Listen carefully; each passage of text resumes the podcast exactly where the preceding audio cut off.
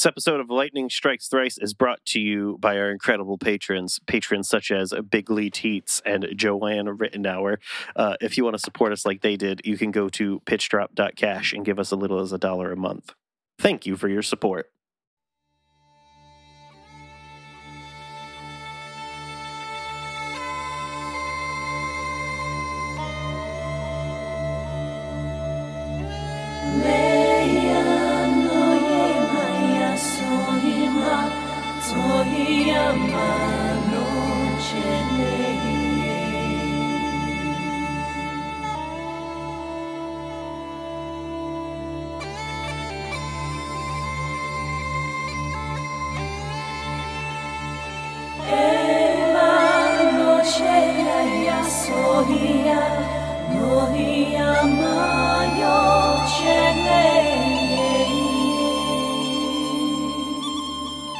You are listening to Lightning Strikes Thrice, the JRPG Games Club podcast that knows fetch quests are the language of love. I did the eyebrows while I said that. This is season 7, episode 3, covering the second Miltian downtime in Xenosaga episode 2 for the PS2. Second is in second Miltia, not that you missed one. I am your host, Chris Taylor, and my pronouns are he, him, and with me today is Sybil Arnett, she, her. Ryan Beatty, they, them pronouns. Matt Marcus, he, him. What happened last time, Sybil? When we left off, Shion had been given the ability to wander around the streets of Second Miltia with some freedom.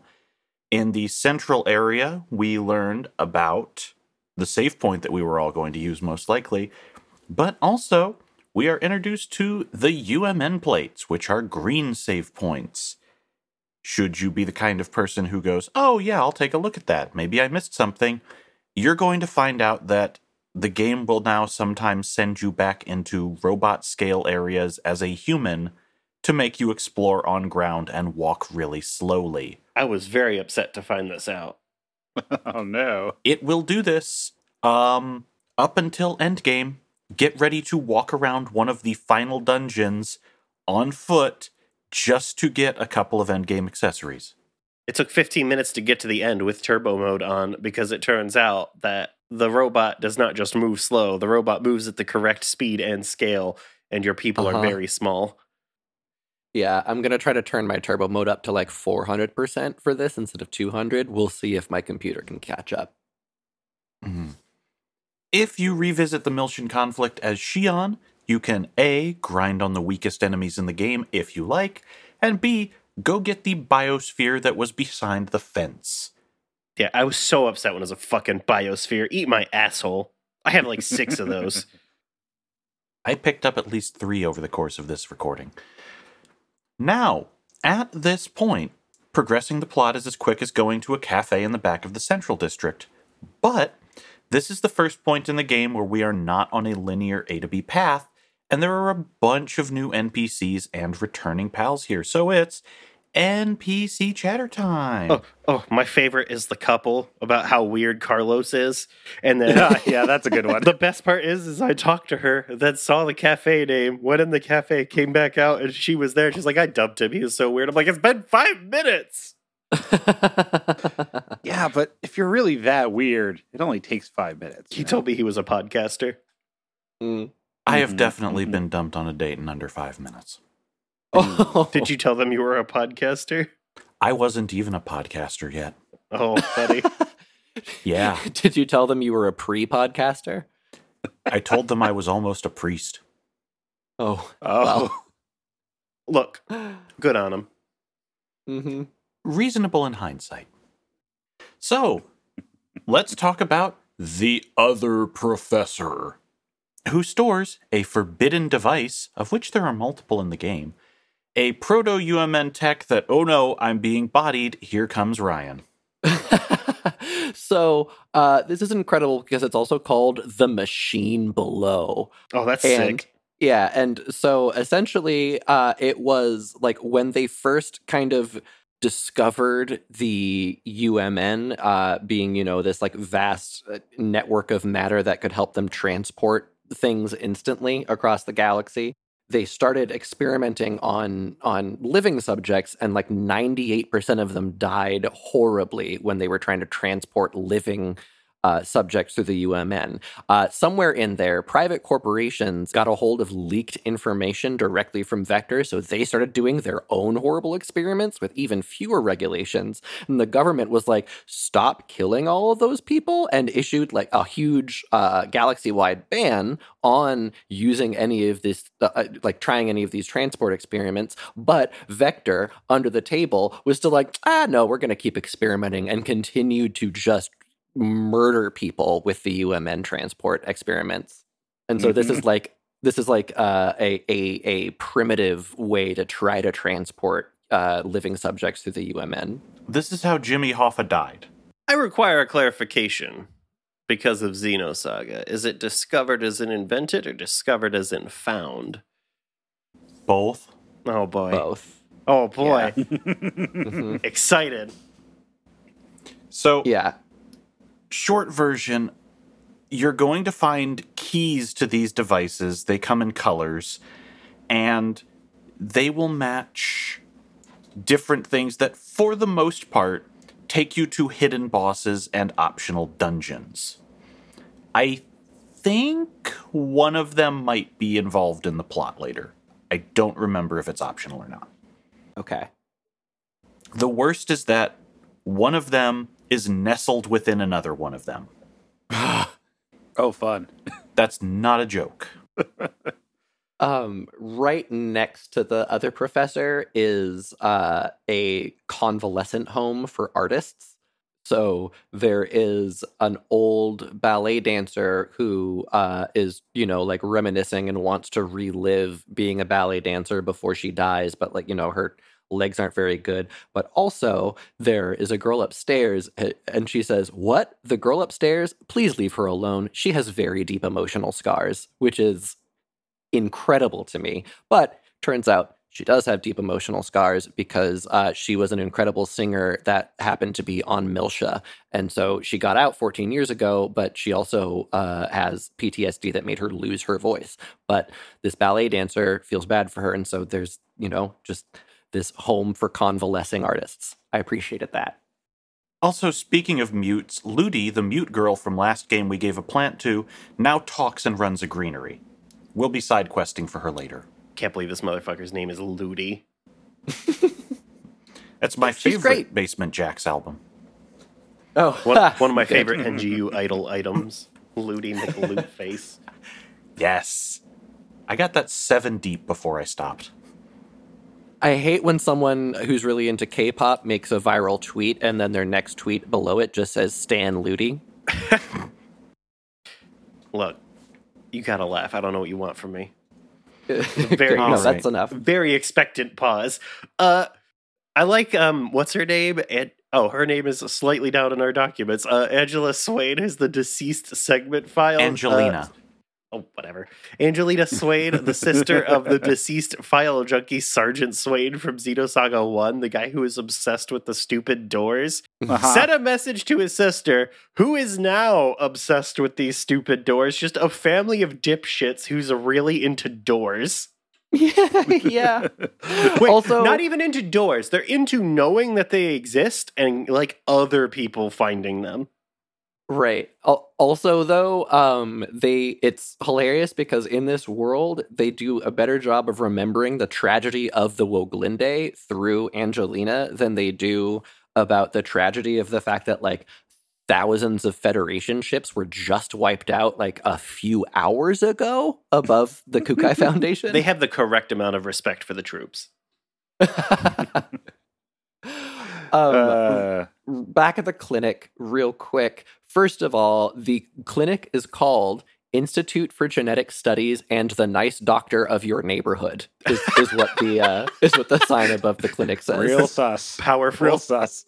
yeah. Yeah. But then also, fucking also, this goddamn game uh, puts the explanation of how to do ether combos in a conversation with a random child inside the hospital who doesn't matter otherwise. And so they explain uh, maybe a crucial battle mechanic where there are not only ether combos that are where it's like the same spell uh, where you know both characters who have a move cast the same spell and it's more powerful but also there are unique synergy ones and they just hide this shit i was so mad He also gets really sad if you tell him he knows because he felt like he had a secret. Very funny. Uh-huh. Oh yeah, like a lot of the no responses to the NPCs are super sassy, and some of the characters are just like, "Well, y- you're an asshole." Mhm. It's really weird to me, and it does a lot for world building that something like dig- the digital billboard marketing place is just a place you can go and talk to a bunch of NPCs about their upcoming ad campaigns. Love that shit. Mhm. The whole building, very fun. Oh yeah, there's a lot of stuff to blow up in the back too. Yeah, and there's just a bunch of ads to look at. I like looking at in-game fake ads. It's like when you go to the Resident Evil gas station. That's like Valhalla for me. Although like the majority of them are uh, women in bikinis for like an i- not an idol contest, but like a beauty pageant, right? Yeah, yeah. Well, And you can just fucking ruin the aesthetic of Sector 2 in a side quest by plastering them. I was going to the ask if you guys did that. Not yet. Yeah. Not yet. I'm gonna. I'm gonna. Oh, I've done every single side quest we could in this stretch. Yeah, I've done all of them. So Some of them are actually kind of cool and fun. Uh, some of them are extremely not. You should have been able to put up the billboard from Cathedral Ship. Fish. Why? But like, yeah, yeah, fuck that book sliding puzzles. Like those get really hard. Yes. Yeah. Um, they ones after the first one only give you additional skill up pills, which are useful, but uh, you you get the unique double attack and the completion Mhm. just from the three by three. So unless you want more skill up pills, you don't have to do the other ones. Oh, I, d- I did the six by six. Well, I said fuck off. I, I, I went up through level four. It, it took me like four tries because three of them I ran out of time right at the end when I only had to like rearrange like a couple of them. It was so Hoisted. infuriating. The trick is to pause it and then start planning out your moves because you can see the board, but the clock is frozen. Oh yeah, no, I tried doing that, but then like my brain just doesn't think further than three moves ahead or two moves ahead, and I just kind of lose track of everything unless I write it down. All right, Zachney. I know, right? Let's get into playing. Let's play chess later. uh-huh. yeah.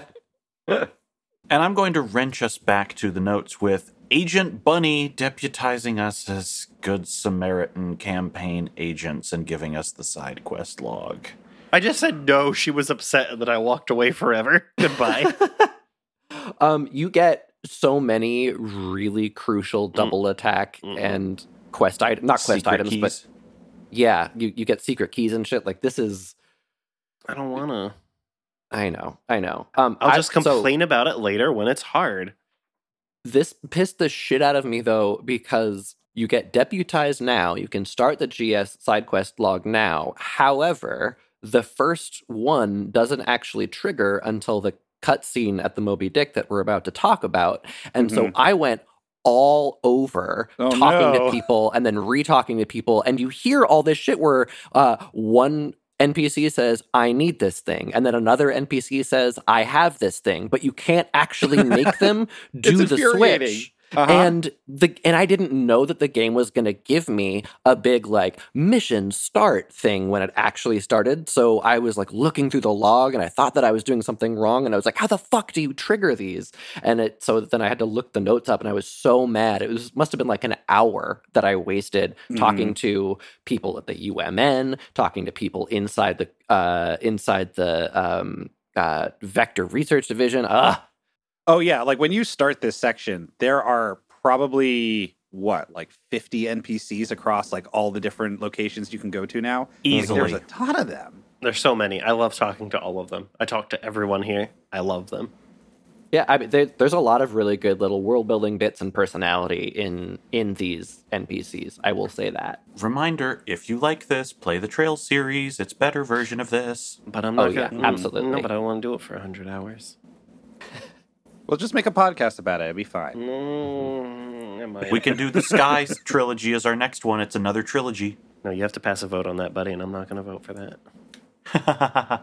That would be a three-year season. Oh yeah, no, that would be forever. Uh, We got a lot of other games we want to do before we do something like this again. Unlike all of the other three year seasons we did instead. Oh yeah, well, fair.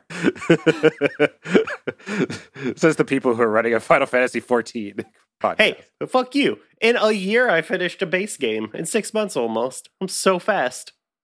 Uh, We only spent two months on 13? Interesting. well, we were. I think we were also recording more frequently. oh, we were recording weekly and then we're way ahead. Yeah, we were way ahead, and then re- released over like. Then we started five, doing five other shows. yeah, and then other shows happened. Anyway, tell me about the Moby Dick Cafe. Do we well, do we have any other NPCs we want to talk about? They might come up organically later. Uh, let's see. Yeah, no, not right now. Oh, I do want to say though that uh, even though I complained about Second Miltia feeling like Mall of America in the future, the reflective surfaces look really good for PS2 tech. Yeah, they do. I gotta say, Very technically impressive for what the game is. yeah. So now we're done talking about NPCs and stuff. Uh, let's get on with the plot. So we head to the Moby Dick Cafe, and the owner recognizes Shion. She was an employee as a youth, and although she's moved and become a science lord, she's still a favored customer. And then she immediately gets mad at him when he says, Have you seen your brother yet? He also comes here because he also lived here. And then Junior and Chaos walk in and begin comparing the place to Moby Dick, which is makes sense because that's where they are. Um, Junior is not very intelligent. Fucking incredible. The, this episode has a lot of comedy scenes that I like a lot. Oh, but the comedy music's so bad. The comedy music is bad and the voice acting is bad, but I have to. You have to look. I have to choose to want to like it, and right now I still want to like it. Until Xeno's not like it, I will choose to like it. Mhm. Mhm. I like it when we get past Shion being the worst sibling in the world, which is what Okay. most of this episode hinges on. See, I'm Yeah, Team that Shion the, the whole time. I'm Team Shion. We might have to fight about this. Okay. Ooh, this will be fun. Don't pretend we'll just mildly disagree for more than five seconds. Uh, well, Hey, I gotta hype it Wow. up a little bit. we then cut. we gotta get people to finish it's our fine. episodes. I don't care. They already downloaded it. Fuck them. We cut back to uh, where Helmer is in the government building, and Mary Shelley and Gaignun roll in, and Canaan is already here. The galaxy is having some uh, Weimar Republic style They, issues. they just say there's a peace treaty. They don't say with who. A poorly considered peace treaty after the Miltian conflict has led to tensions building with an unknown party, and they're beginning to reach armed rebellion status on a few worlds.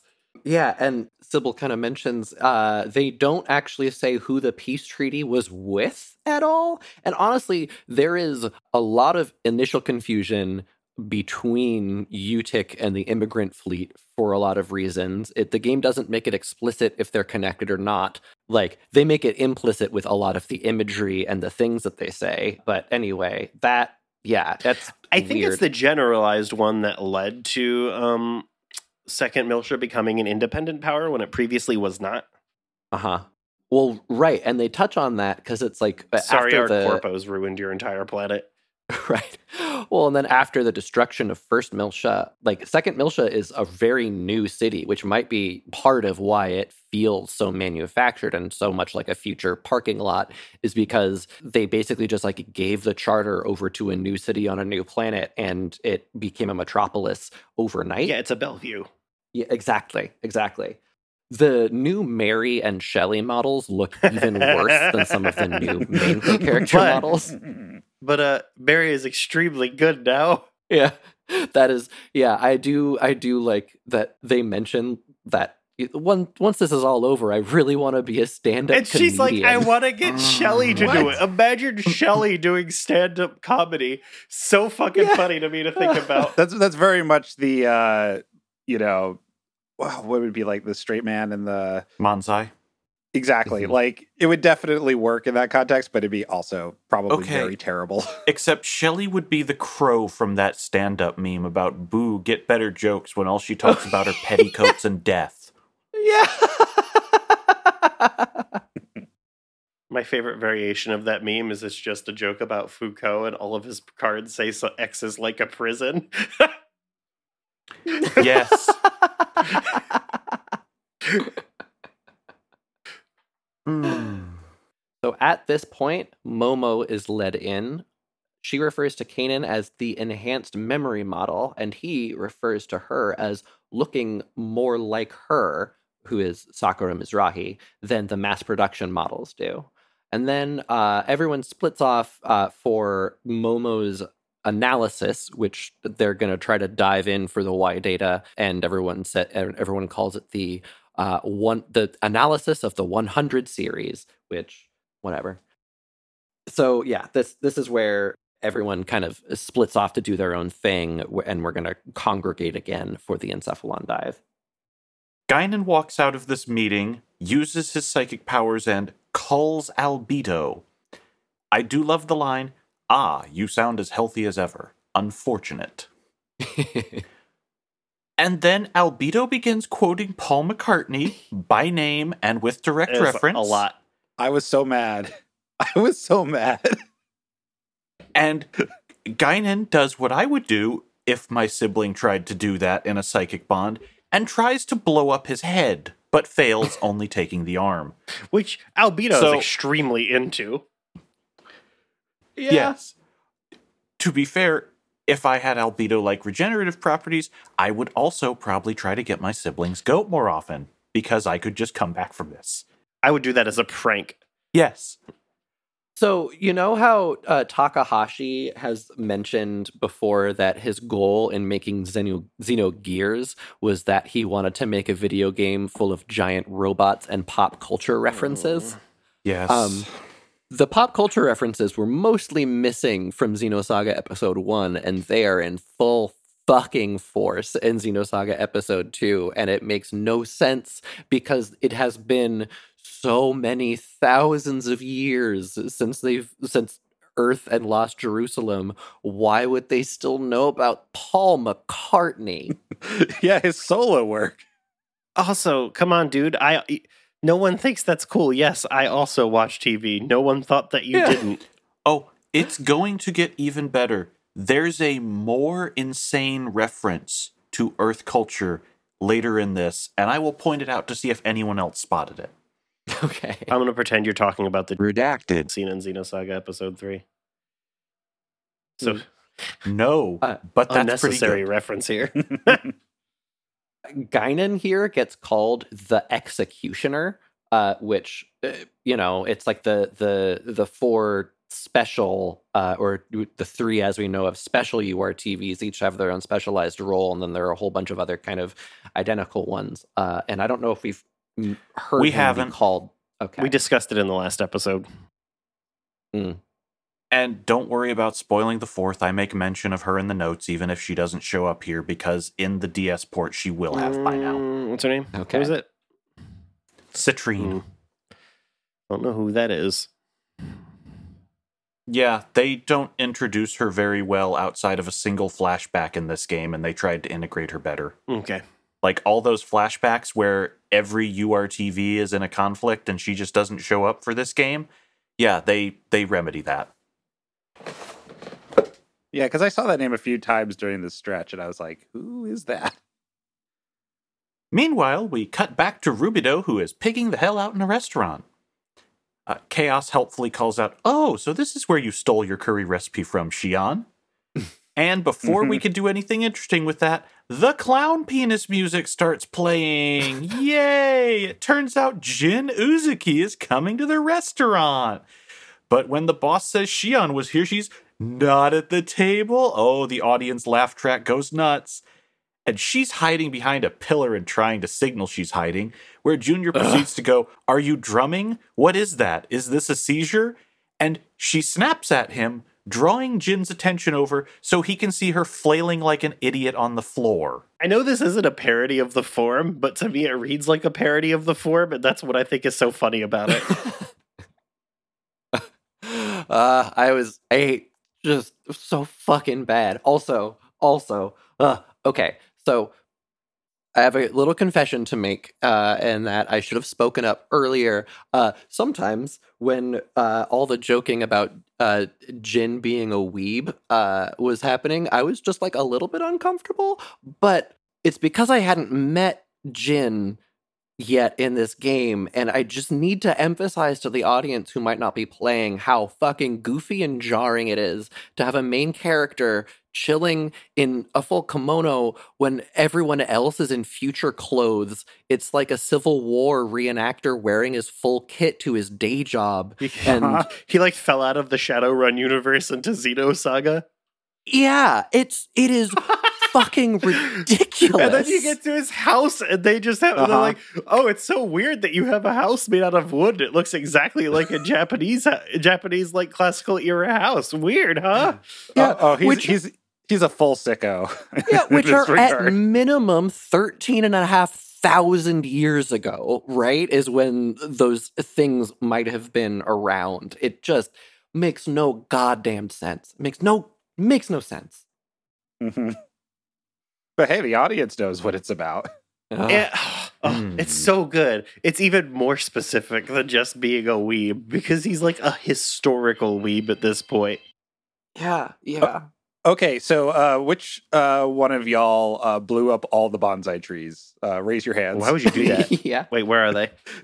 they're, they're in the his back of the house. house. Yeah, and Oh, there's no. a there's a biosphere back there. I didn't go back there. As someone who just got a bonsai tree, it's just hilarious just blowing them all up. Like decades of work to get those into that shape. Who would have thought that Matt would be the person to get a bonsai tree? Back in uh, normal reality, Jin and Chaos pretend that they didn't go on a covert op together 14 years ago. This is they reintroduced themselves, and of course, like I thought, like, wait, are they pretending like they don't know each other, or did the game just forget? but uh, no, they're trying to try to keep things subtle.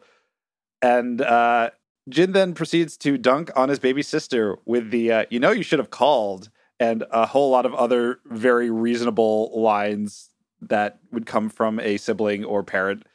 And she tries uh, lying to his face, but does so so poorly that she uh, leaps under the table to kick Junior in the shins uh, when he calls her out on it. It's so Like, funny just- to me because the animation is clearly because my model's legs aren't long enough, which is hilarious considering how tall they are now.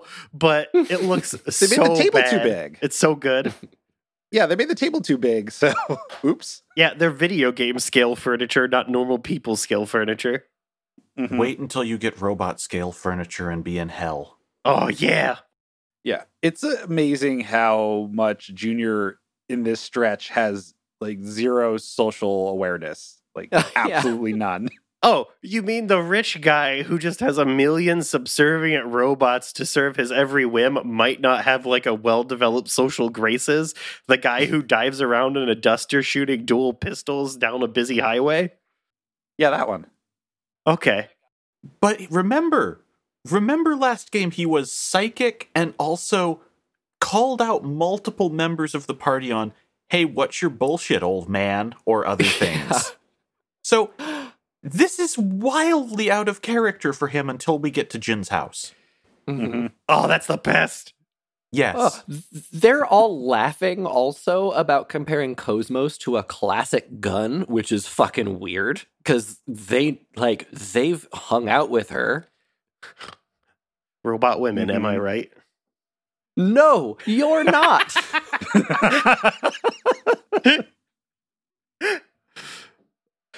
uh, but yeah, Shion was saying that she's been too busy, you know, dealing with Cosmos and the whole thing. And then Allen calls in on like speaker and says, "Hey, so Cosmos's maintenance is uh, going to take a few days. Uh, I guess we could just hang out for a while." and she just snaps at him and hangs up. I'm busy, Allen. Uh huh. And uh, Jin reasonably says, "Hey, so that means you have time to come home and see our parents' graves, like I asked last time." And then she gets really mad. That's just a thing for you to feel better about you. Fuck off, dude. exactly. And and as a person with an older sibling who I have sometimes had a very fraught relationship with, especially as it concerns our parents, I totally get trying to say and do absolutely anything to get out of hanging out with my older sibling for even a second. Uh, we're better now, but I was 100% Team Shion. Like, yeah, absolutely. Be pissed off. Be unreasonable. That is your fucking right. I am the oldest sibling of many, and it turns out I relate to Jin as the one person who was not a fuck up the whole time. Doubt emoji. Uh, younger siblings do be fucking up. Younger siblings do be fucking up. But, you know, that's why people love us. it's, Oh, it's so weird that I am the responsible one. yeah, so am I. Think about that. That does say a lot, doesn't it? But uh Jin like he- Shion blames Jin for part of why their parents died, right? Like isn't that part of the conflict? Yes, that comes up at the house. Mhm. Yeah. Yeah. So, I mean, and he knows this. So it kind of feels like really he should know that's rubbing salt in the wound, right? He's just being a bully. yeah. This well, and this also comes up later, but um he refuses to see her as an adult, uh, even though she I- yes, she's ditzy, but she's a super genius head of vec of division of Vector. But she also does the exact same thing in return to how dare you be changing jobs? Okay, that's fair. Well, That's to be fair to her, he did convert their parents' house. Uh-huh. The one that she does not want to visit, so it's not like she has Also, much say. her house. Yeah. hmm But like also like going from becoming a doctor to becoming a used book salesman is is a pretty big swing. Uh, th- Sybil uh pointed that points this out in the notes later, but Yeah. Th- those those books are extremely Oh, they have- valuable. they have to be extremely expensive. Yeah, because they're on real paper and shit. Yeah, if Junior were to actually purchase the stuff he picked up, Jin would probably be set for life. Whatever, Mhm. Helmer's going to pay Mhm. for it. It's fine. Also true. so Junior and Chaos uh, are trying to like extricate themselves from the situation, but Shion drags them back in. Uh, and then at this point, we are free to move around the city again uh, and learn some things, such as there are rumors going around that Kukai Foundation is secretly just a crypto arm of the government. And also, you can find out that Vector, even though they have a cooperation agreement with the Miltian government, is still absolutely gouging them for everything, turning profit wherever they can. Also, you hear about this chef at in the back of the restaurant, and you can just wreck his kitchen if you want. Oh, You oh, can it's blow up- fantastic. And then he still's like, You can come in the back. I like you. Everyone at this soup. job loves Shion. it's true. Mhm.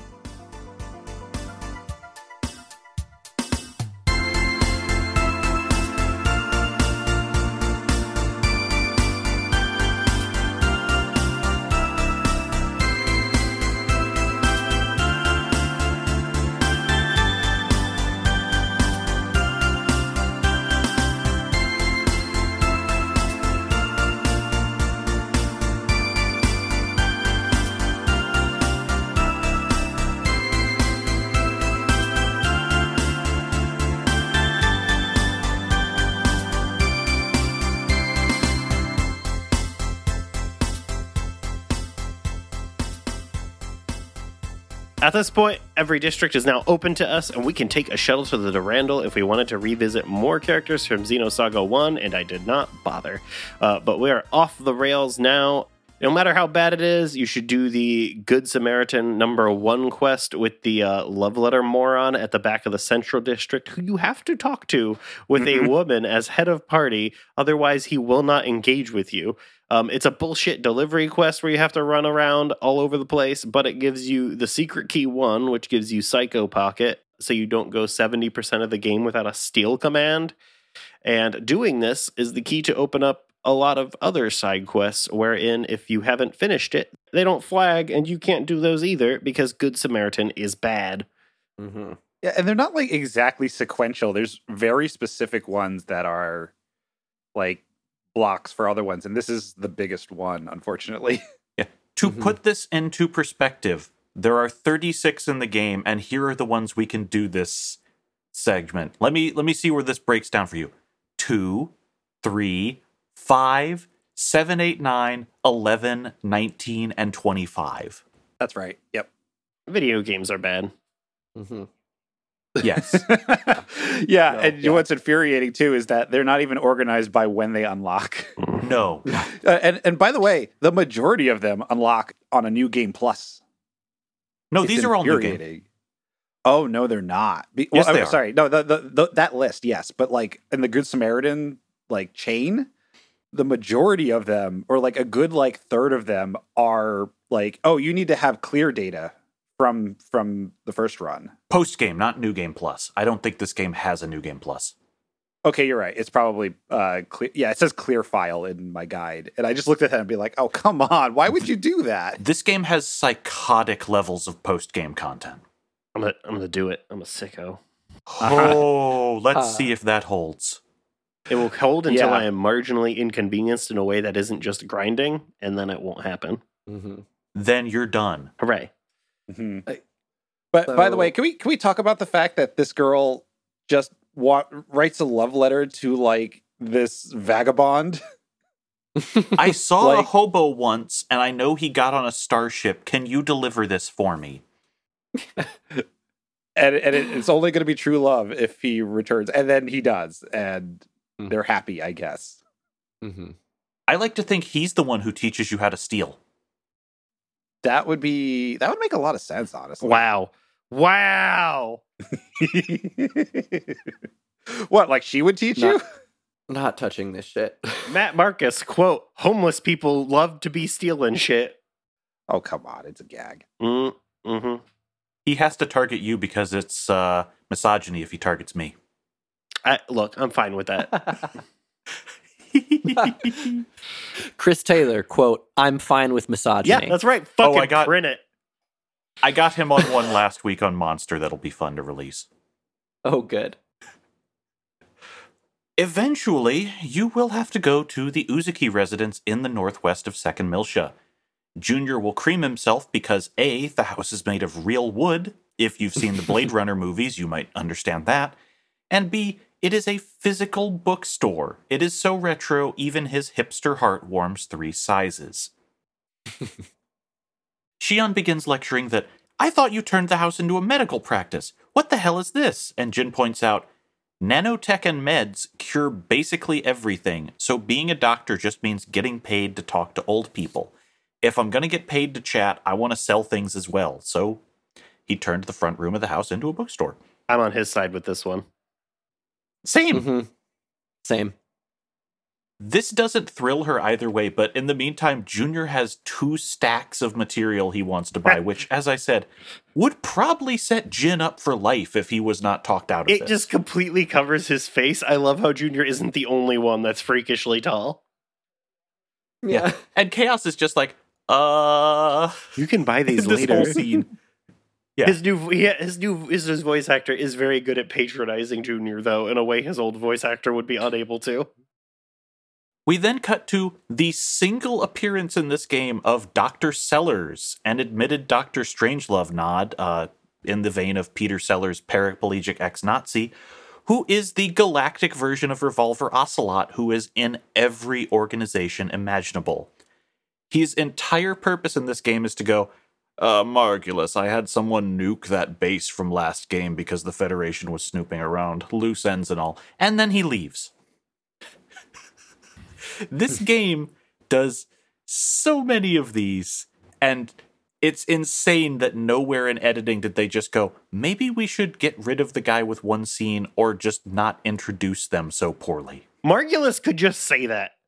yes Yeah. Yeah.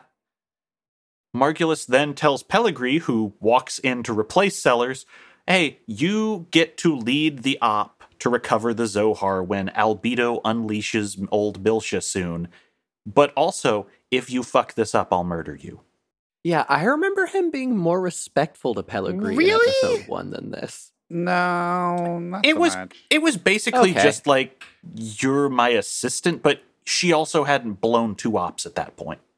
Mm, Okay. Well, fair. Pro- probably busy shopping, am I right? no, that's the other lady you forgot wasn't Pellegri already, or Gula. Wait, there's another one? Yeah, Yes. yeah, Yeah. uh huh. Yeah. The one we called out last time is she was cut out of the DS game entirely. She's so useless. Yeah. Oh, I I thought you were talking about Yeah. Pellegrini at the time. No, Orgula is the one who looks like a Oh, bootleg of yeah. Pellegrini. Yeah, they look like the same only sh- person. That's why you think Yeah. they're the same person because everyone in this game looks like a horrifying monstrosity version of themselves. So why wouldn't that be Pellegrini? yeah. Yeah, okay, that makes sense. Yeah, and I I, I remember seeing that name in the boss list. Yeah, Yep. okay. That's the that's the one you get Uh, soft locked on, by the way, buddy. Oh, fun. Don't worry, my game's already hard locking me, so Owned. So then we cut back to Shion being an asshole over dinner. Uh, Jin asks, quite reasonably, Hey, you're staying the night. You're at our place. I will shut up if you walk out to the graves with me and put down a flower. And she blows up and says, They're not even in those graves, and you know that because we were the only two standing that day, and we might not have been the only two standing that day if you showed up 10 minutes sooner. And then she instantly realizes that calling out your brother for the death of your parents is probably not the best move. So she just goes, I'm sorry, and walks out of the room, leaving Junior in Chaos to be like, uh. I'm But I'm so glad this note is here. right. So look, yeah, I can never take this scene seriously because the camera is focusing on a framed American flag Jin has behind him in half the scene. And so I ignore all of this and go, why does the king of Weeaboos have this on display? He's a YouTube sword guy. They all have like American flag bandanas and aviators, and they're swinging katanas in their yard, chopping milk in half. That's what Jin, that, Jin is that guy. He literally has wall scrolls all over this building and walks around in a katana, and America hasn't existed for almost 4,000 years. Well, Sybil, think of it this way. Think of it this way. There are subcultures in Japan that fetishize Americana. He's just going that next level weeb. he's weebception. Like, just think of it this way. I bet you when he's not wearing a kimono, he's probably wearing some real McCoys. You know what I mean? Oh my god, Jin walking around in Dockers and a bolo tie. That would be fucking hilarious. and assless chaps. Um, fucking, how many more books do you think that he had before he started slicing them in half on YouTube? Oh man, so oh oh, I want to watch Jin on YouTube. yeah, uh, fucking, uh, just once again, I I have. I have made a family dinner awkward by taking it too far, gotten embarrassed, and and and stumbled out. I am 100% Team Shion. Yes, I do have mental illnesses, uh, but you know, it's important that I that I that I'm on Team Shion here. I apparently ruined Christmas as a three year old by telling all the grandparents that did you know that if you wear a condom you won't get AIDS because I would just read pamphlets at the doctor's office? But that's still a whole different Oh my degree than, hey, did you know Grampy murdered Grandpa because she was out driving around with some stranger? That's not that's the level of what just happened here. Ah, fair. Okay. yeah, it's a little it's a little extreme in this case. Like, but the weird thing is that they keep bouncing between Shion's reactions being comedic and then being like horribly devastating. And the clown penis music is playing over half of these scenes. Oh yeah. Yeah, it's so fucking farty and bad. It's it is it is just When I y'all gotta find a way to pull it. when y'all were talking last time about oh all the ambient level music is terrible thank god we have the cinematic scenes this is one of the cinematic scores Screw- It's incredible. it's incredible. I love this. Is just an assault on your senses in every way. This se- all these scenes are a nightmare, and I love them. You're like I, I just know that they're trying to be sincere. Like they're trying to play it straight, which is what doesn't work for me.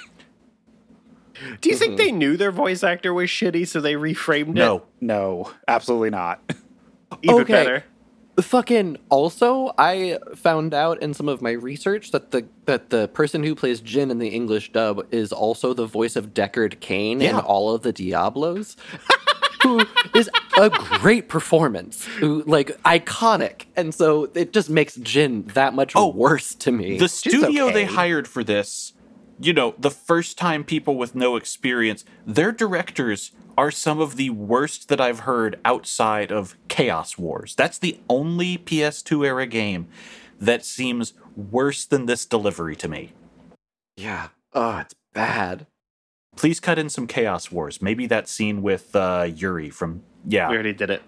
We already did it. We're not doing it again.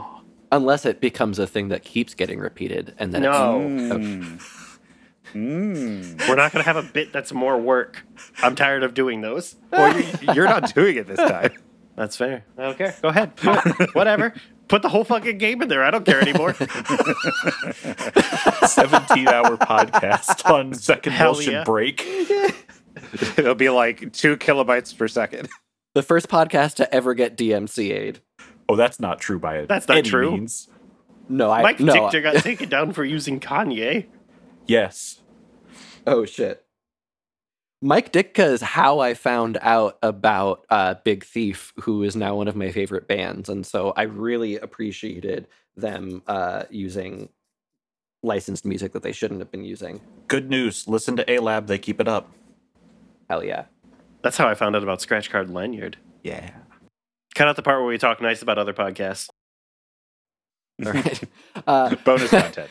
uh, Junior leaves. No! So at this Okay, Junior stays. at, at this point, yeah, okay. The baby come back.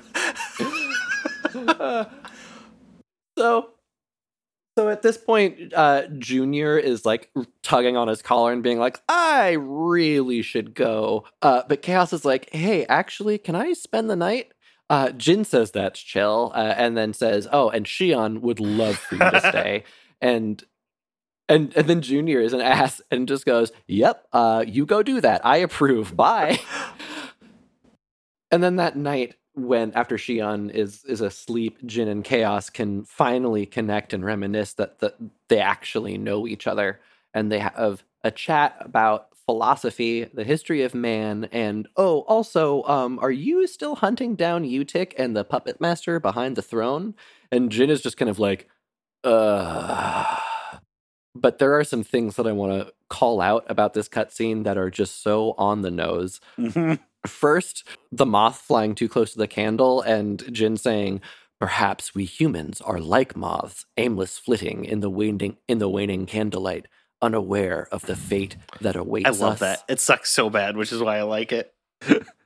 Well, I- Yeah. uh, also, well, the, the part that I like the best is the part where he goes like, "Man, dis- uh, man discovers fire," and then from fire he discovers the blade. yes, yeah, they say, "From fire we attained the power of Yes. the blade." so good. That's real. That's direct in there. I- I'm gonna have to cut it in somehow. it's that's extremely powerful. I love that. of course, you would fucking say that. also, uh, Just- Jin keeps calling Shion a problem. Also, oh no, that's that's just that's just rude. But he doesn't say it to her face, which is the one difference. yeah, that's that's fair. And then he and then it does come a little bit from self blame and like a fear that if he gets clo- if he tries to get close to her, then she'll cut him out entirely forever. So, So, but like here- condescending to your little sister is not the way. Here to is the one thing that. I like about this scene because this is Jin not performing for his sister, not keeping it together in front of family. It's talking with an old war buddy and going, Hey, when it comes to relating to my sister, I'm Shinji Ikari. I know I need to do it. I'm worried it's going to hurt, and I don't know how to bridge that gap. This is a better written version of what we're going to see with Yuli Mizrahi later in this update. Mm-hmm. Yeah, I, I also agree that when he starts talking about his insecurities and his fears with his relationship with Shion, like that's the part that actually. Yuli's works for me. problem is that she, probably the only part that Yuli's problem is that she doesn't just say what is correct because she is correct. Everyone else is wrong about her shit, but she just mm-hmm. doesn't say it. Yeah, I I agree with you, and ultimately, I I, I think that Jin is a really good character in this game. He's he's a very you can- well written character. He's a good character, but a bad person. In this scene in these scenes. Yeah, he's a, and but he's got reasons for being such a kind of conflicted person here. And so I I get it. I'm just annoyed with him because all of a sudden like Shion is my avatar out of nowhere even though this version of the character kind of sucks. You should be nicer to Allen. Yeah. Look. oh no, Allen's gonna get at least a little bit of notice from Senpai. Oh. um, and then finally, real uh, before we leave this cutscene for good, I just the other part that is great is you know Chaos is basically a therapy elemental. He just Yeah. like hangs out and lets people resolve problems at him. And Jin is like, you know. It's almost like you've been alive for hundreds of years. Yes. And Chaos is just like, mm. no, I'm just real chilled out, you know? Imagine if your But- therapist talked like Chaos did. But oh. he follows that up with another astoundingly bad line, which is Junior sometimes says, God, Chaos, you're just so slow. What? and they say it, they say it like it's a joke, but it doesn't read like a joke. Like you could have written that in a way that actually lands as funny. Chaos mm-hmm. sounds permanently stoned or lobotomized in his read this whole game. So yeah, it kills Yeah. any sense of a joke they would make with this character. Junior mm-hmm. says that God, Chaos, you're just so slow. After 5,000 years, your joints don't move so great. in the morning, Chaos gets ready to leave, and Shion has changed into uh, the new outfit she's going to wear for the rest of the game. It's bad. which I I think it's an improvement over the uh, the old costume. I I'm also pro Xenosaga 2 outfit. I mean, I'm not so much into the uh, the stuff hanging from the elbows, but yeah, I know that's a style. But the fishnet undersleeve is cool. Mm, yeah, Chris, Chris, I'm gonna make you upset. I bought this. I bought this coat. I bought the clo- I bought the Macy's version of this coat. I like the, To the, wear Ze- the Xenosaga 3 one is the best one for me. Oh, it is. Oh, but yeah, long- mhm. this no is an doubt, no upgrade over that terrible business jumpsuit. I liked the terrible business jumpsuit. oh, I hated it. It's terrible. It was That sci-fi Hillary Clinton shit. That's why it's so funny because she has just a sci-fi lib. She's She's- got. Yeah. She was in a latex pantsuit that came up to her knees. Look, she was just chilling on Second Miltia with her hot sauce in her purse. It was fine. Mm-hmm. Mm-hmm. yeah, yeah, but no, she looks like she's wearing like human clothes, Yeah. like actual Yeah. human clothes, which is nice. Mm-hmm. Unfortunately, Allen is going to wear the male version of that jumpsuit for the rest of the series. Hell yeah. I mean, that's mm-hmm. really He's an in employee. him. Shion's basically not an employee. Yeah. Mm-hmm. we'll get to that. Yeah. Oh no, I know I remember what her new job is. Okay, cool. I did not know if you recalled that. All right. Well, anyway, she's going to go do her new job by checking up on Allen and KOS-MOS. Cass is going to meet the Foundation staff at the UMN control for um, Momo's checkup. uh, before he arrives, though, uh, Yuli Mizrahi shows up to meet the rest of the party in the lobby, and she uh, does a little bit of good parent, bad parent with Momo, uh, in the sense of like, at first she completely ignores her. Uh, and like Momo's like, "Oh, mommy, you're here," and she just walks straight by and doesn't acknowledge her, and then turns around as she's leaving, and says, "Oh yeah, after this is all done, you can live in the house with me." Okay, okay. This cannot be good bad parent, bad parent shit. This is the best that she can do because her dick husband made the robot only respond to familial affection as much as she hates the robot because it's not her daughter. Okay, but Ziggy is trying to give her an easy way to do That's anything later. here. Not No, in this it's scene. right. Uh, yeah, It it he does do one because she's talking about thank you all for getting her here, and Ziggy goes, Momo was instrumental to this. She we couldn't have done it without her, and that's when she gets cold shouldered. That doesn't mean she has to like her. I don't have to treat some random person who did a lot for somebody, someone who I barely know, which is Ziggy and Yuli's relationship. I don't have to treat them like my child. That's weird. You could at least say thanks Momo instead of walking past her as she like goes to connect with you, waiting to get a death glare from the immortal teenager, and then going, "Oh, also live with me," and walking out of the room. Disagree. I'm extremely cold. I'm Yeah, just but saying. then you would have stayed cold. You wouldn't do the turnaround of, oh yeah, uh, now you can live with me. No, that's utilitarian. That's purely utilitarian because you have to. She has to make it work. Yeah, this is yeah, she says that later. textbook emotional abuse. Yeah, it's not. Yeah, I, You could have done that in a better way. I'm saying that it presents that way, but that's not necessarily what it is here. well, I think it's. uh, It, it, I'm gonna I'm gonna jump in on both sides of the situation, boy. and I am. We've got another not Matt. Sorry at all. Oh boy. uh, I well, listen. I am not a both sides or most days. Um, I am a I am a make an argument and then capitulate to the next person's counter argument person most days. But anyway, Tell my partner I said hello, Ryan Beatty, 2021. uh, word up.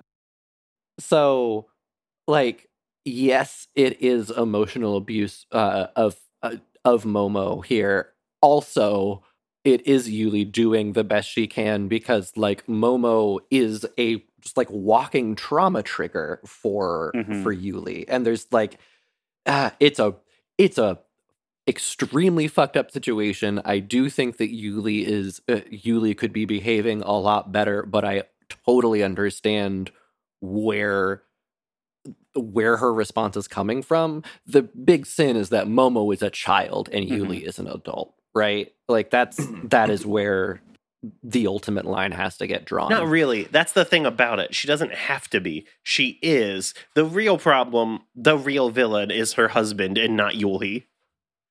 oh, totally, totally. Yeah, Oh, yeah. Yes. That's I mean, fair. I, I think we're all in agreement on that. hmm yeah, I mean, What a- is it is it emotional abuse or is it Yuli. like artificial emotional abuse? oh, Ooh, Matt, Matt in here with the Realians are people. Get him. Get his ass. Well, they Holy they shit. they specifically call out that like, oh yeah, we're shutting off your artificial uh, personality, We'll- and it's we'll just yeah, get and to that, that. should be We that should will- be treated as extreme violence. we will It get to that. Yeah. It is we will extreme get to that. violence. Let, we can't we can't jump ahead. yeah, I know, right, I know. yeah. We are going to have a fight about that in a minute. Are we? I guarantee it. I already know. Okay. So we cut to the next room where Junior corners Yuli about this, and she goes, Well, she needs emotional connection for optimal performance, so sometimes I pretend I can stand her. And we get the absolutely insane reveal that Junior made a promise to Sakura Mizrahi on her deathbed that he would care for her mother and sister What is this bullshit? No, no, no. Yeah. Then he tells Yuli Mizrahi to smile more. Uh-huh. and yes. then he says, I'm going to treat Momo like a real girl. What about you? And walks out with chaos. my- Don't treat Momo like a real doll. well, he, they, Fuck off. Uh, I don't think they. This is this is where Ziggy walks in, right? Or like somebody or Chaos walks in during that. no, because Ziggy's Ziggy's getting maintenance done. She goes Oh, to meet right, right. him. Yeah, Ziggy's at the end of this episode. Yeah, like there's an interruption in the middle of this conversation when it gets really awkward. Yeah, it's chaos coming in, and that's when Junior leaves with him. Yeah. yeah, but fucking like, yeah, where the fuck was any of this between Junior and Momo in episode one? It comes out of nowhere. It's because they made it up. Uh-huh. it came they, later. They they decided the new team decided to make this game the junior show and at just out of nowhere and this is where it starts to kind of reveal itself is is in this zone. I mean, it was gonna be the junior show no matter what, right? Because of where you're going and what's gonna go down. But you don't need this. Well, they Mhm. said the events of this game meant they had to rewrite the hell out of three. And also, this next scene brings up a thing where, you know, we cut out all of Ziggy's backstory that was supposed to be in this game and put it in another game. Mm-hmm. Right. Mhm. I I really thought, by the way, uh, because you can go visit Ziggy as Shion or maybe as Chaos uh, before these cutscenes trigger, and he's just like uh, completely catatonic in this kind of like rest and recharge machine. Uh, and Mm-hmm. I, Yeah. I really thought that he was like, I don't want to be around for them digging into Momo's brain, so I'm just going to shut myself down for the whole thing. Uh, and I was like, respect Ziggy. And then he turns out, you know, he gets woken up, and I was I was disappointed. sleepy. I was also sleepy. Ah, but these two lovable losers go find Ziggy after he gets maintenance done by Yuli Mizrahi. Which, you know, they both do a bit of emotional revelation to one another because apparently, as two of the only adults in this universe, they can speak to one another cleanly. He This goes over Scene. this is a good scene. It I just didn't want to take down every line, which is why I yada yada it. I'm sorry. Yeah. hmm We revisit his side of things, which is I had a son once, he died, so I blew my brains out.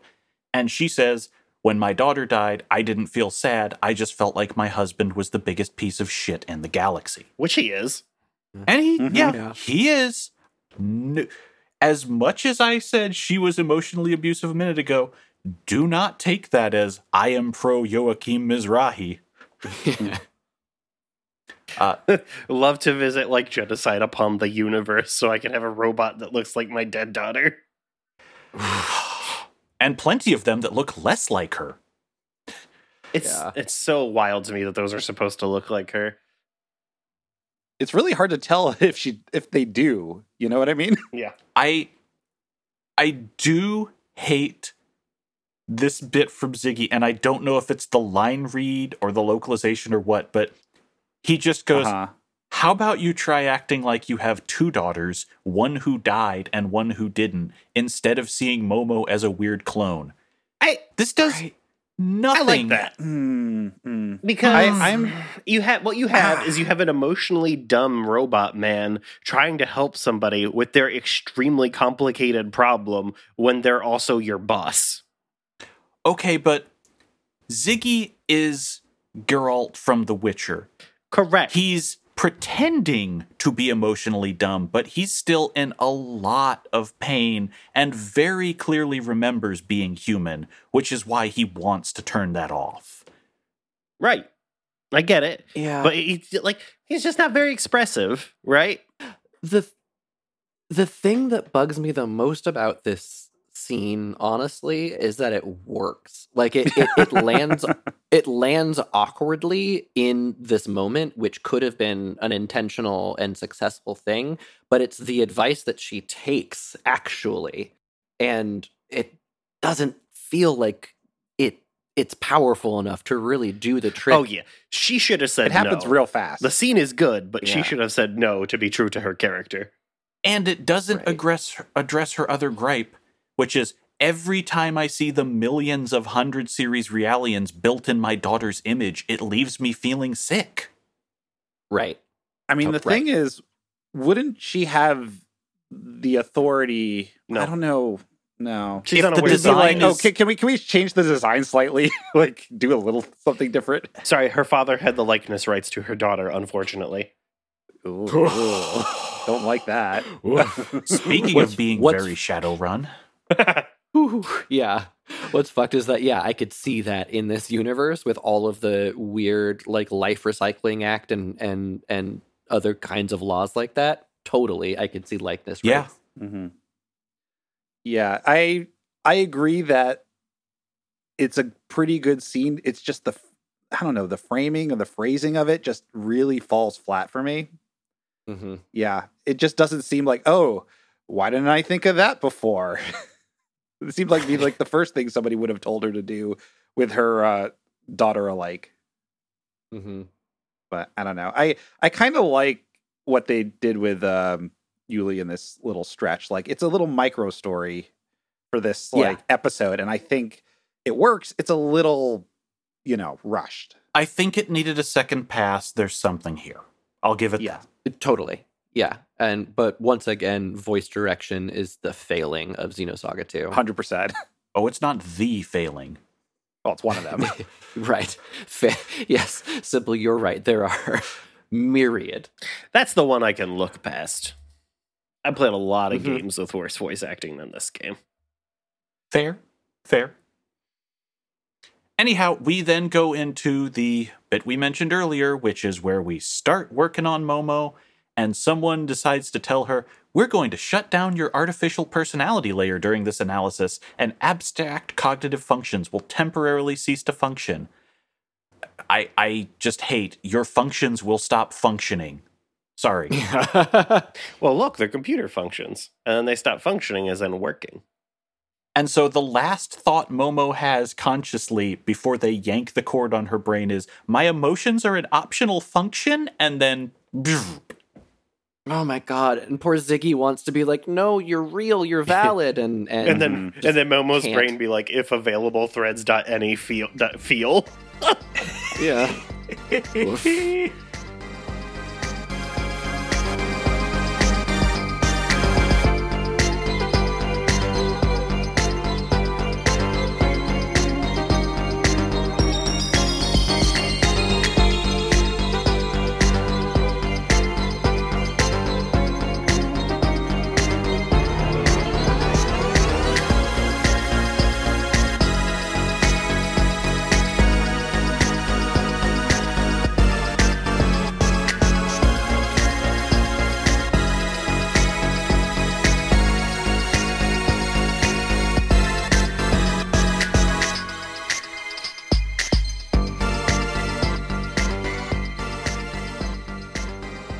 Okay, uh, the scan begins. There's a lot of techno babble, and Momo somehow comes back online enough to say, Stop, except nobody understands that words. They also fail to hear her say that it's a trap until every Realian in the building collapses and all of the monitors just do like the fucking the classic Eva shit where they just all scream warning over and over again with sirens.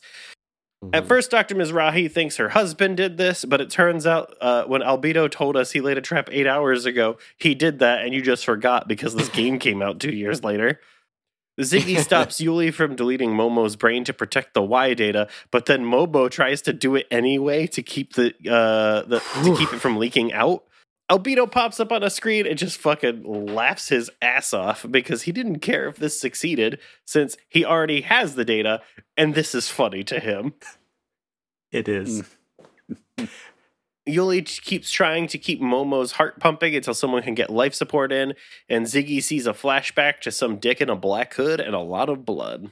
This again, this is this is where we had what would have been presumably some of his story, but they cut this whole thing out for Pied Piper. What is this supposed to be? Uh, short version Ziggy as Jan Sauer was a cop who had history with the man who became the Black Testament, who killed his kid. Oh no, Ziggy's a cop. Hmm. Boo. Ziggy's a cop. The Black Testament murdered his family, and when Ziggy tried to take this guy down and failed, that's when he blew his brains out. Pied Hmm. Piper is the entire story of Jan Sauer's life and failure. Damn. Maybe I'll watch that later. It's pretty good. People have done transcripts, and I think there was a plan to do an audio drama. Yeah.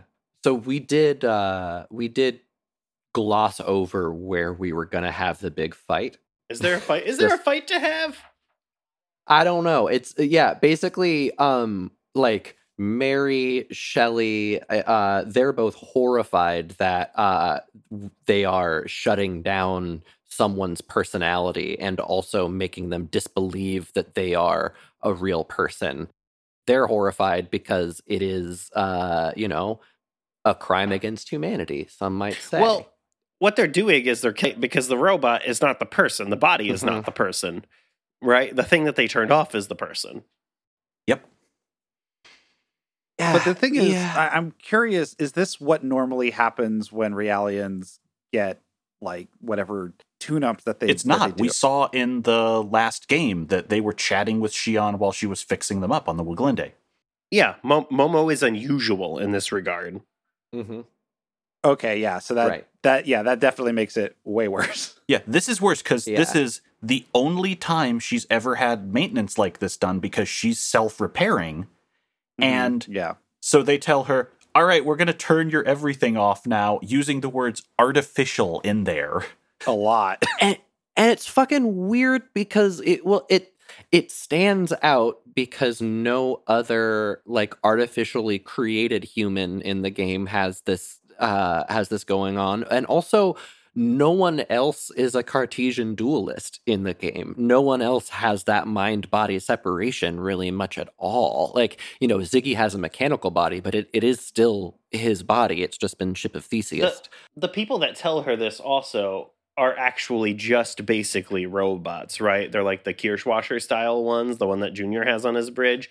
They're not like people people in the same way that Momo is.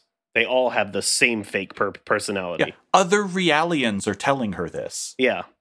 They have they have like the copy paste Right. personality where they're all the same out of the factory, unlike Momo who has actual personhood, which is why it's like extra fucked up to have the robot tell you, "Oh, you're also fake."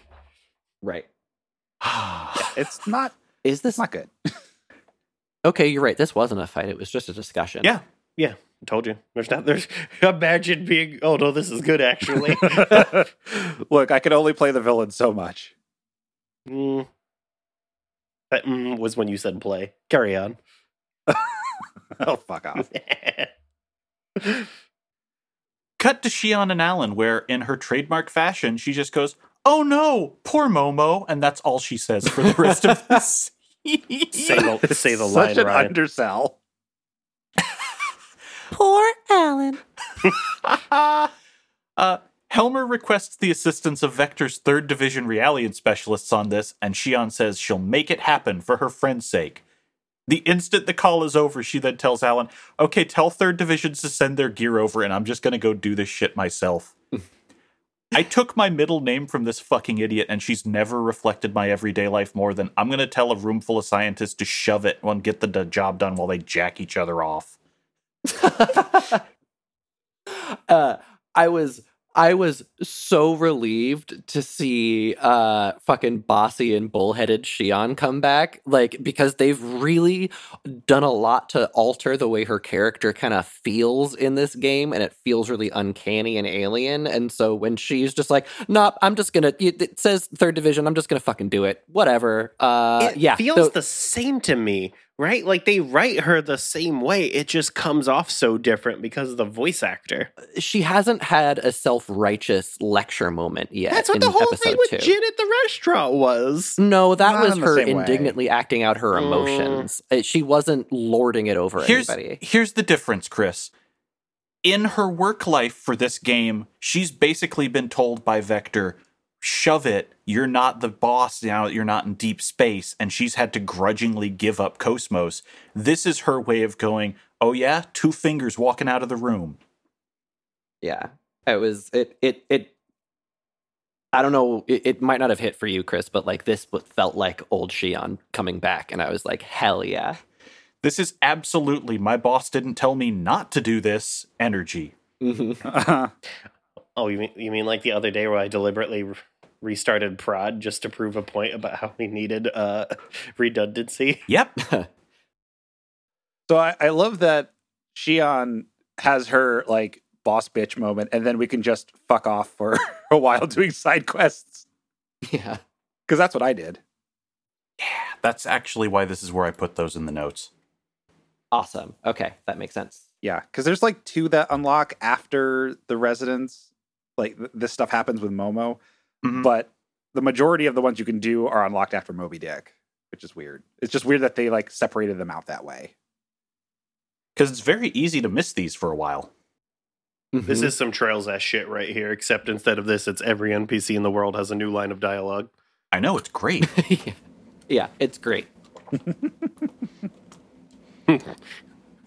Classic Ryan. Well, no, that's good actually. Yeah, Follow the story Well, of the it- random broad who decides to sell you fishing equipment over four games. Right. No, this is the thing is that it fucking works in the Trails series because it makes it feel like a real lived in world, which fucking rules for a JRPG because that's what you want. Uh, this isn't this is this is not some Ryan Beatty sicko mode shit. It's like Trails in the Sky is good actually. The world that they built fucking sucks to exist in, but uh like, you know, just politically speaking. Yeah, I'm in the middle of a uh, civil war right now. It's great. I knew how much was hidden behind that well when someone else started talking. Also, I'm sorry I laughed in the middle of you talking. I was reading the post that Sybil put from soft fans be like, "Oh my god, I can't believe they brought back Glup Forth the Shittin." It's very good. God. Carry on with these side quests. Yeah. Are there any side quests people want to call out or discuss? Yeah. So the two that I actually enjoyed were the uh, power plant and water treatment plant side quests because it wasn't just fetching. Mhm. Um, one of them, in one of them, uh, you, in order to prevent a total meltdown of the power grid, you have to navigate an obstacle course of conveyor belts and uh, electric beams to basically shut off the main power. It's a very inefficiently designed power plant, but um, and it's it's timed, and there is one spot where if you the collision detection is bad, and if you get uh, just a little Mhm. bit too close to one of the purple beams, Oh yeah. it'll bump you all the way back down to the beginning. But if you are careful with that one bit, then the rest is kind of a cakewalk, uh, and you get to uh, explode so many boxes at the end, A which is boxes. extremely satisfying. So I liked that one, and then I also did like uh, the like explosive Sokoban one, where uh, you are you, these. They're supposed to be self-destructing, self uh, like cleaner bots, but they've malfunctioned. And so you have to go to different sections and hit a button that shows you which ones need to be destroyed and then go and destroy those ones. And it plays a little bit with perspective and it's a little bit of a maze. And it it takes a little it, it, it takes probably a little too long than it should, but I just appreciated that it was somewhere between puzzle and task instead of just being a delivery thing. Yeah, the, the waterway one, you just really have to get a sense of what is the angle of the cameras that you're using to get a perspective on what is, you know, the ones you need to gotta destroy, ones you can't. Mhm. And the problem is that they're not necessarily close to the access way where you get to those spots. So you, th- Right. there's a lot of like trying to keep things in your in your memory, unless like I guess if you're using an emulator, you could screenshot all of them and just have them up on another screen and make it Yeah. super easy for yourself. But uh, or like take a picture with your camera. yeah, something like that. But yeah, I really, really hated the power one because I got caught by that beam like three fucking times. And the worst part about that particular one is that you can't just hit a button to reset it, like auto fail and then try it again. You have to wait till the timer runs out. And so at a certain point, like if you got hit by that beam twice, and yeah, that hitbox is huge and you can't really tell where the edges are. Mhm. If you get hit by that twice, you're out of time, but you you still have like a minute and a half left. So you have to just sit there for a minute and a half and let the the puzzle reset itself. Oh yeah. Okay, I don't remember maybe it's cuz it's been so long since I played it, but uh King, the uh was it the gang leader? Yeah, Mhm. Uh-huh. the greaser. Yeah, yeah. King is back and you get to oh uh, yeah. uh, a- and you get to uh, save his cat, whom he thinks is pregnant but is not. But it's there's a lot of fun flavor in it, although it's kind of some of it's a little eh. But like the problem that is you have to go all the way out to um to like the uh was it the foundation, find him, and go all the way back to the city and Second Miltia, and then go all the way back again. So it just takes a lot can't of believe time. King isn't a paragon of wokeness. but I, I love I love blowing up the hot rod with the guy sitting underneath it. And he's just like, Well, I guess I have nothing to work on anymore.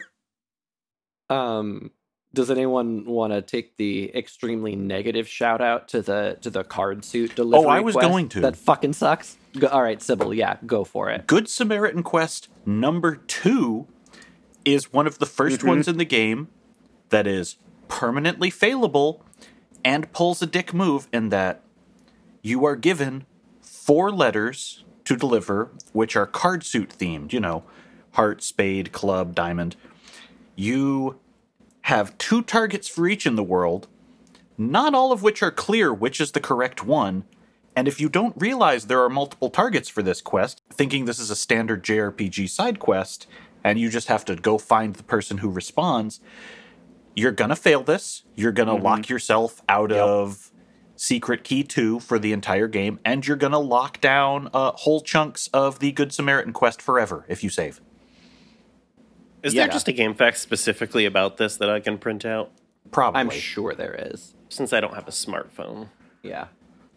There's a very 2000s guide someone wrote up on the Xenosaga wiki where they throw mm-hmm. around words that I would not about some of these characters. Ooh. Oh. God, yeah. I, I some of that I came across and I was like, I used that one to double check my notes on a couple things and was like, "Ooh, okay, okay." yeah, it's it's gross. Beware, but also, you know, But also, it's thank you for your service. incredibly handy. Yeah, it's incredibly handily written and lays out the 27 trivia questions in a row you have to get to not permanently fail something. Thank Yeah. you for your service, comma, prick. Yeah, Yes. exactly. Um, fucking, I love that some of the like also. So you get swimsuit outfits uh for a couple of these side quests, and it just highlights how funny it is that everyone's swimsuit is named for the character except Ziggy, who is it's, whose is called the geriatric swimsuit. Love Hell that. yeah. hmm And the the the fucked up part is that it's actually like a pretty decent accessory at this time. Yeah, It's like plus like ten to fifteen percent damage or something. Yeah. and then something else. Unlike certain games where costumes would just be a cosmetic slot or a toggle, in this game, these swimsuits are all equipable items. And They were the they have best items boosts. in Xenosaga 1. They had like fucking like what was it like speed up by like a huge amount. hmm Some of them are worth keeping on, but you get so many of them so early that you'll probably find better gear if you're stealing. Mm-hmm. Like a hobo. Yeah, yeah. Yeah. So like I'm I'm definitely that that sicko who goes like I don't I don't want to put the girls in a bikini, but then I see the stats and I go I have to put the girls in the bikini, don't I? Oh, And I do so anyway. put a pod. I just Read it for the articles. Read it for the articles. like I still feel Um, I still feel guilty every time that happens in a persona because I know it's going to happen in a persona. You should play the Caligula effect like I'm doing. They're bad games, Matt. Oh, Why are you doing that? That can't be that can't be good. It's called it's got Caligula in the name. It can't be good. Oh, the Caligula effect is a game by the uh, guy who wrote Persona 2, and it's kind of a like sideways shit talking of what the Persona series became after he left. Yeah, it became trash. It was, was did not start Well- very good. The plot of the game is everyone in this world, which is virtual, is trapped in an unending high school that they cannot leave because it would mean they have to confront adult issues and trauma. So they just stay in this simulation, eternally graduating over and over. oh, so it's uh, so it's a revolutionary girl Utena. It's a powerful own on Persona. Holy shit. It is. Yeah. And he wrote this before five. This was around four. This was being developed. Damn. They're like, we'll show you. We can have adult trauma in high school. That's that's very much what happens in that game. And for what it's ah. worth, this apparently did well enough that a sequel is coming to the Switch in this coming year. None of us saw that coming. It it was on sale recently, I think. I bought the deluxe edition and I'm playing through it now, and it's very interesting. can we finish our podcast? I have to go remove a cabinet. Yes. Yes. Sure. Okay. Uh, so the one one final one that I want to call out is there's um like a legendary thief that's apparently in town, and someone is like, "Oh my god, she's so hot! She's so fucking hot! I really want to see this legendary thief." And the thing that she stole was some like the young girl's teddy bear. And her fashion is extremely weird. She's got like full body tats, which is cool. Uh, but then also her pants have one leg and one extremely hot pants, short, short leg, and then a sheer stocking thigh high. It's a weird ass fashion choice. that rules. It's Titus. I mean, yeah, it's, it's about to say it's uh, it's an extreme Titus. yeah. Yeah, but yeah, she- Extreme she is pretty hot, Titus. though. Fujiko Titus.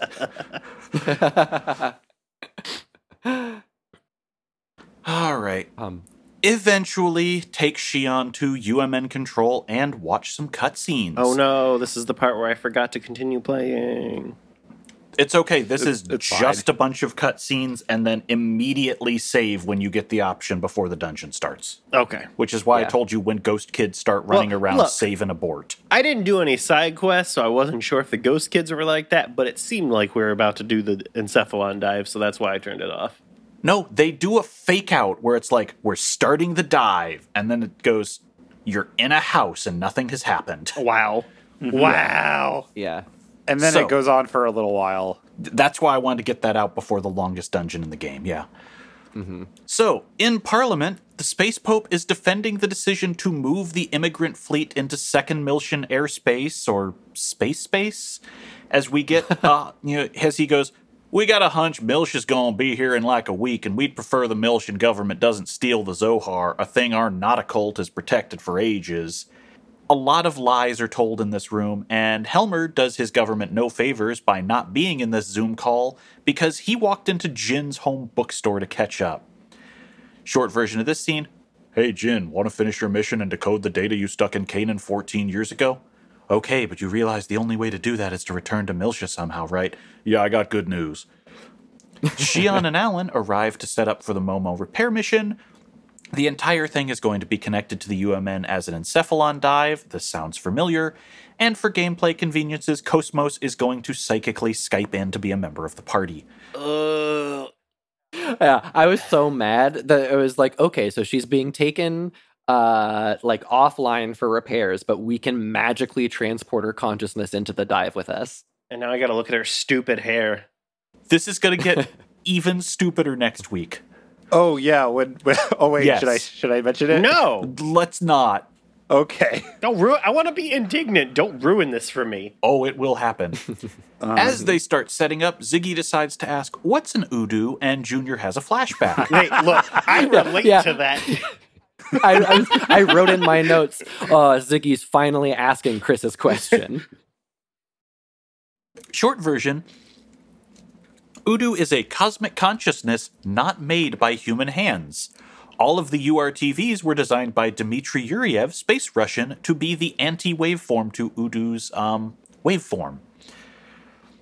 14 years ago, in the middle of the Miltian conflict, a flashback tells us, all of these designer tots lined up and lifted their brooms in a circle to contain U-DO, and then Junior saw visions of a giant robot busting out of a planet, so his reaction was to figure out wait, if we, the anti U-DO, touch U-DO, we'll all die.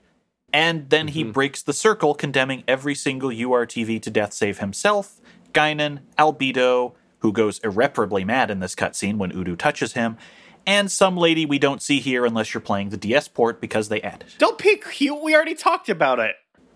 Yeah, well, we don't see her in the PS2 version. That's what I'm saying. In this scene in the DS, they go, and Citrine was there.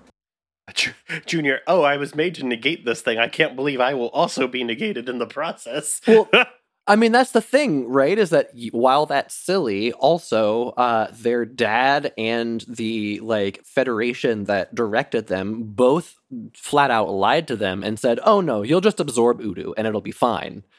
this is the future liberals want.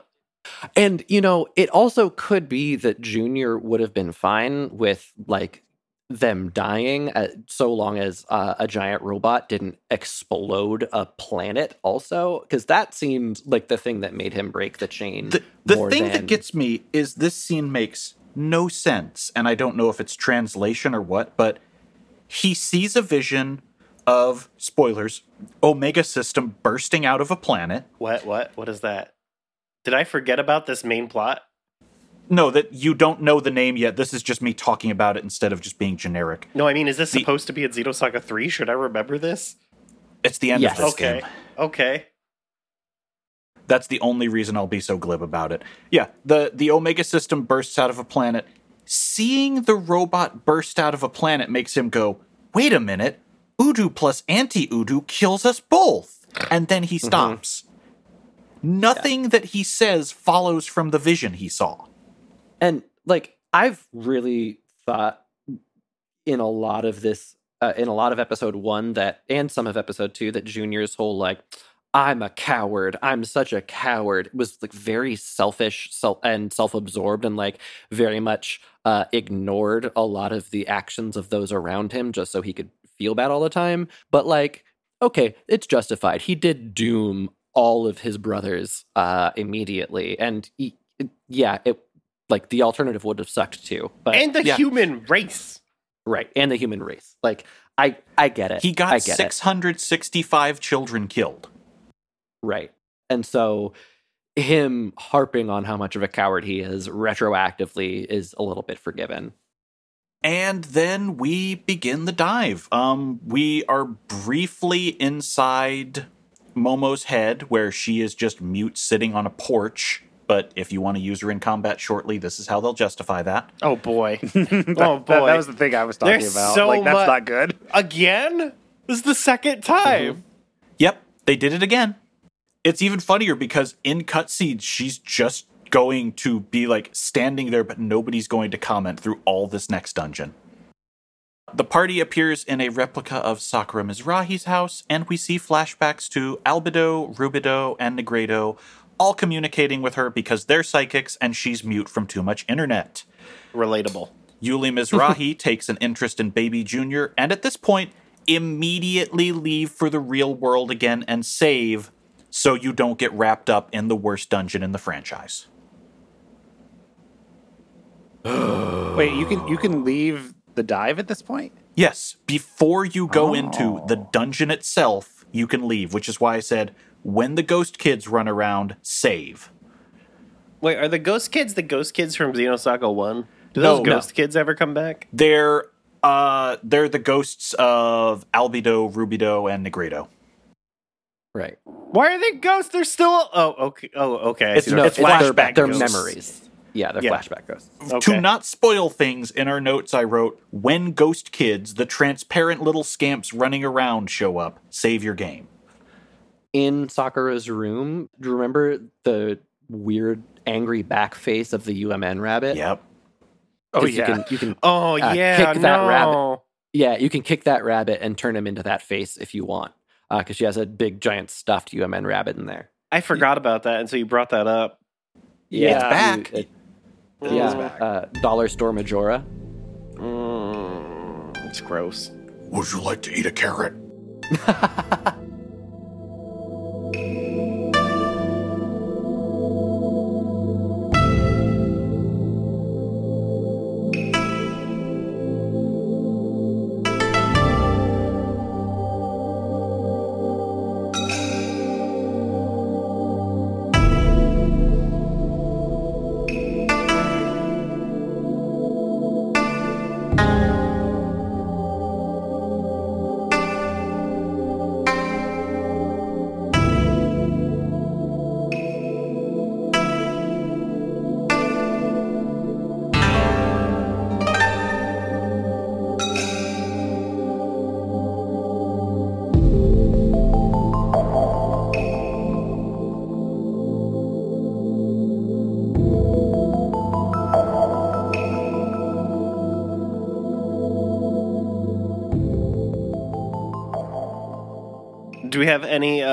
closing thoughts on the second Miltia portion of Xenosaga episode two? I'm good. Yeah, I feel like I said it all. yeah. It's surprisingly you could spend a lot of time here. Mhm. Now I have to go spend all that time here. I'm just preemptively exhausted because I've started the notes prep for next week because I will drag my ass on this one so much. I hate it. yeah, it's. Uh, I remember it being pretty brutal. So plugs. No. Do we have anything to share with the listeners? I have a website at hellscaper.com. Why did I say no? it's like it's because it's your reflex, Chris. It- it's not a bit when I say I reflexively say no. Yeah. Oh, you can you can find me on SoundCloud at Catastrophizer or a band that I was in and am in on Bandcamp at canonanddevarin.bandcamp.com. You could also listen to us on Boku no Stop. Uh, there are two versions. There's the free version where we are covering Monster, and the premium version for patrons only where we are covering G Gundam. The plot of Monster is what if Nazis were bad? For now. wait, wait, bad for now? The what I thought the what if was going to be the only part of the joke. Uh, look, look, we've already done the the bit with uh, Stroheim, so I don't think we were gonna get like weirdly honorable Nazis again. I hope. more like Noheim. Got him. I still can't believe I told myself in recording, hey, splice in Blue Velvet audio. wow, what's the matter with you? Uh, I did it. You can listen to Lightning Strikes Thrice Extreme by visiting our Patreon at pitchdrop.cash and kicking in as little as a buck a month. If you kick in $5, you can hear us talk about G Gundam. Also, uh, Lightning Strikes Thrice Extreme is this podcast, but about Final Fantasy XIV, the MMO. The plot started last episode and will be over next episode. That's all until next time when we'll be talking about the Encephalon Dive Dungeon. Peace out, fuckers. But yeah. Bye. Farewell.